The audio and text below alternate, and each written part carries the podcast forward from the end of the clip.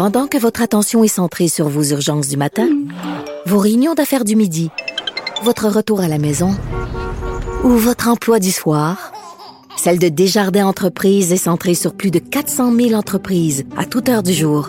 Grâce à notre connaissance des secteurs d'activité et à notre accompagnement spécialisé, nous aidons les entrepreneurs à relever chaque défi pour qu'ils puissent rester centrés sur ce qui compte, le développement de leur entreprise.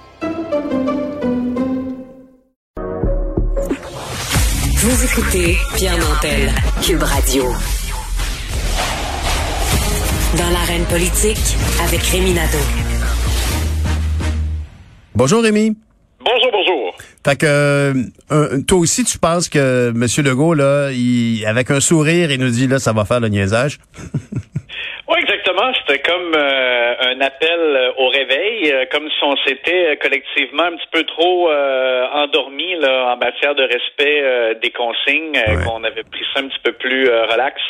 Et effectivement, tu sais, faut quand même souligner que au début juillet, là, si ma mémoire est bonne, là, on était descendu en nombre de nouveaux cas quotidiens, me semble à peu près 55.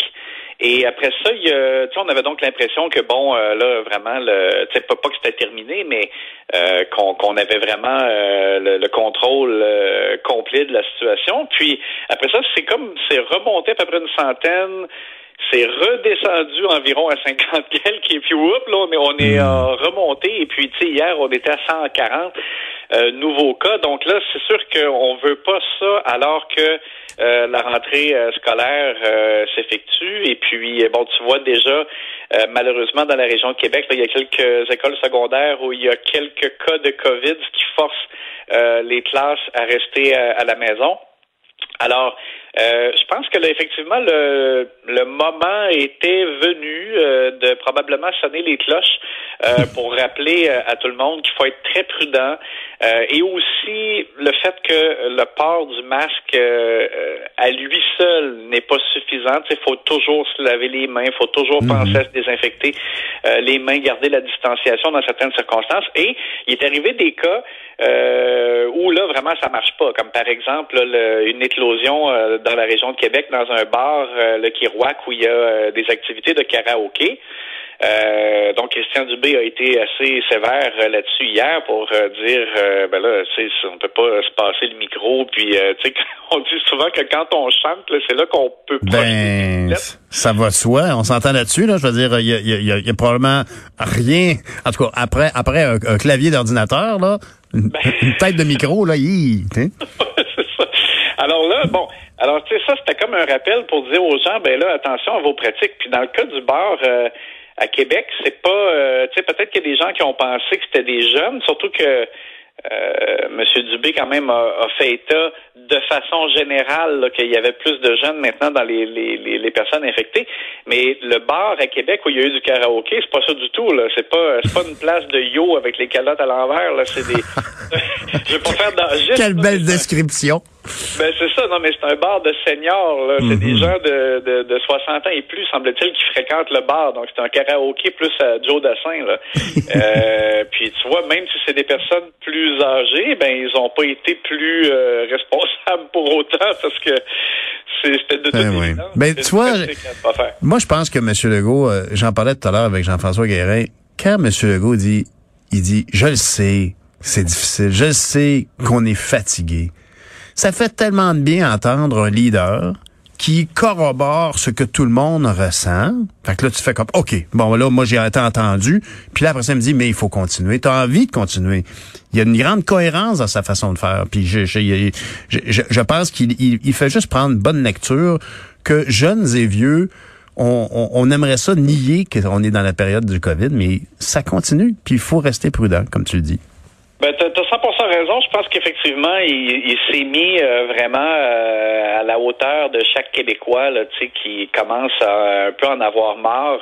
Tu sais, c'est quand même c'est difficile pour le moral. Puis on dirait que quand on reprend un peu de liberté, ben on on aime se convaincre que bon, ça va mieux, puis que c'est un peu derrière nous, mais il faut effectivement rester vigilant. Puis Christian Dubé a joué lui peut-être un peu au bad cop en disant qu'il n'écartait pas possiblement des amendes quand on constate des choses qui sont punissables. Il a dit que ça, effectivement il pourrait y avoir des pénalités, mais c'est resté, ça reste dans le, je dirais, dans les menaces. Il n'y a pas de, il a pas été concret, mais quand même, là, effectivement, je pense qu'il fait bien aussi de le rappeler, parce que quand on a annoncé qu'on imposait le port du masque obligatoire, il y avait, comme tu sais, des sanctions pour des commerces qui laisseraient des gens sans masque fréquenter leur établissement. Puis il y avait comme laissé planer la possibilité aussi d'imposer des pénalités à des gens qui, les individus eux-mêmes. Bon, finalement, on n'a pas été jusque-là, mais tu sais, il y a comme un petit peu rebrandi la menace hier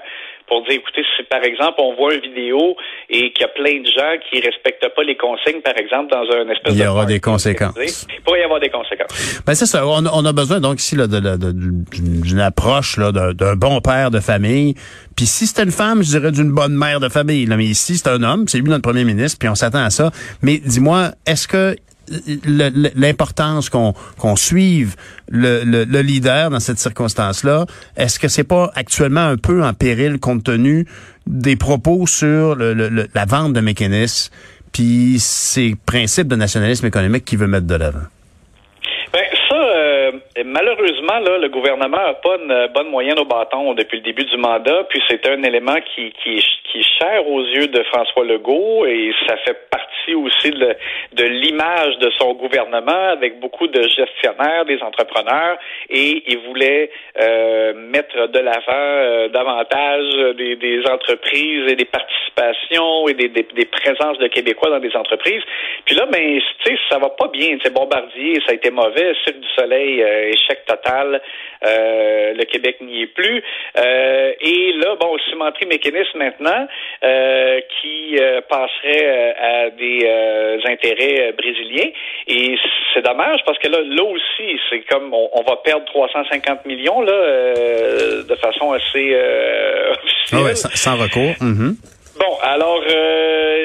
il en est conscient, tu vois. En plus, c'est particulier. Je vois qu'il a donné, il donne des entrevues cette semaine à différents médias. Nous, on l'avait eu à la suite de la fin des travaux parlementaires en juin dernier. Et là, il continue comme un peu une tournée de médias, et il joue beaucoup la carte qui veut davantage prôner l'autosuffisance, puis il veut remettre ça encore là de l'avant, mais dans les faits.